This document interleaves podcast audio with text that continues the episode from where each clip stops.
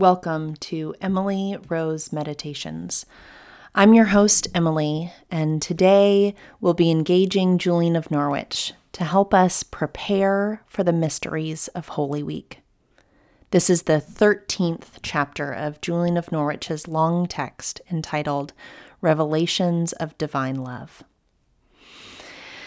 Take a deep breath, and wherever you are, let your shoulders relax let your attention settle, and I invite you to open your heart to these words. And afterwards, before God revealed any words, he allowed me to contemplate him for a sufficient time, and all that I had seen, and all the significance which was in it as far as my simple soul might grasp it.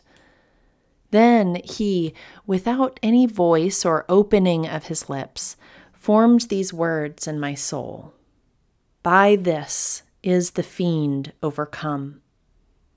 Our Lord said these words, meaning overcome by his blessed passion, as he had shown it earlier.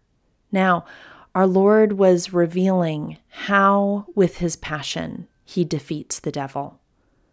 God showed that the fiend is still as wicked as he was before the incarnation and works as hard.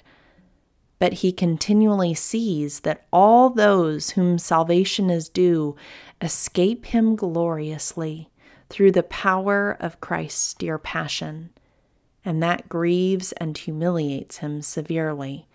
For everything that God allows him to do turns into joy for us and into shame and vexation for him. And he feels as much sorrow when God allows him to work as when he does not work. And that is because he may never do as much evil as he would wish. For God holds all the devil's power in his own hand. But it seems to me that there can be no anger in God for our good Lord is always thinking of his own glory and the good of all who shall be saved. With power and justice, he stands up against the reprobates who, out of wickedness and malignity, work hard to plot and act against God's will. I also saw our Lord scorn the fiend's wickedness and despise his lack of power and He wants us to do the same. At this revelation, I laughed heartily, and that made those who were around me laugh too, and their laughter pleased me. I wished that all my fellow Christians had seen what I saw, and then they would all have laughed with me. But I did not see Christ laughing. Yet I understood that we may laugh to cheer ourselves and to rejoice in God because the fiend has been conquered. And when I saw him scorn the devil's wickedness, it was because my understanding was led within God. That is to say, I received an inward showing of truth without any change of his outward expression. And it seems to me to be a noble quality of God that He is unchanging.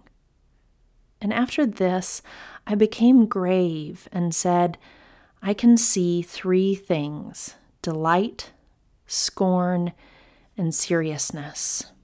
I see delight that the fiend is defeated.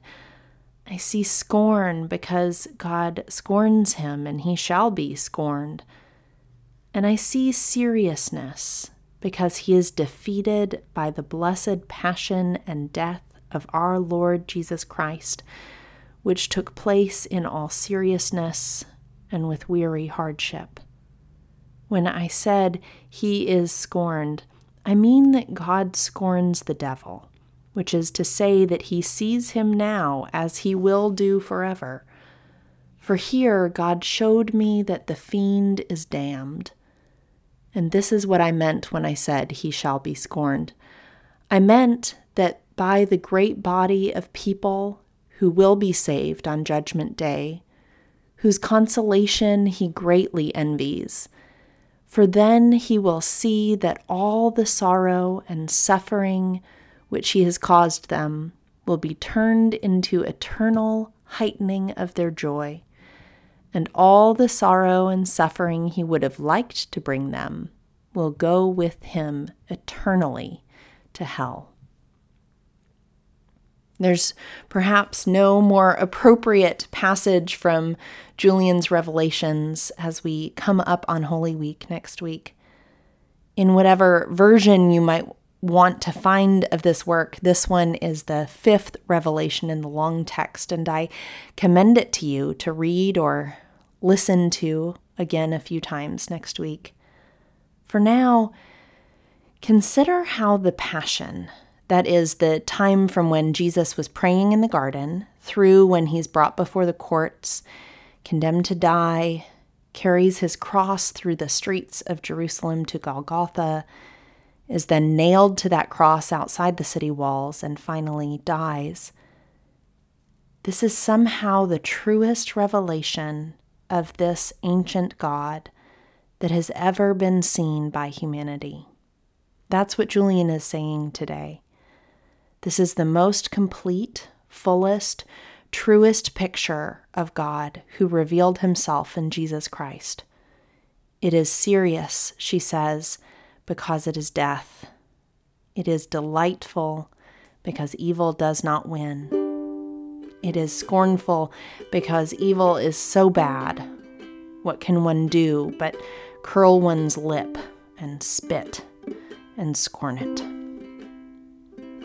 Thank you for joining me today. The peace of Christ be with you.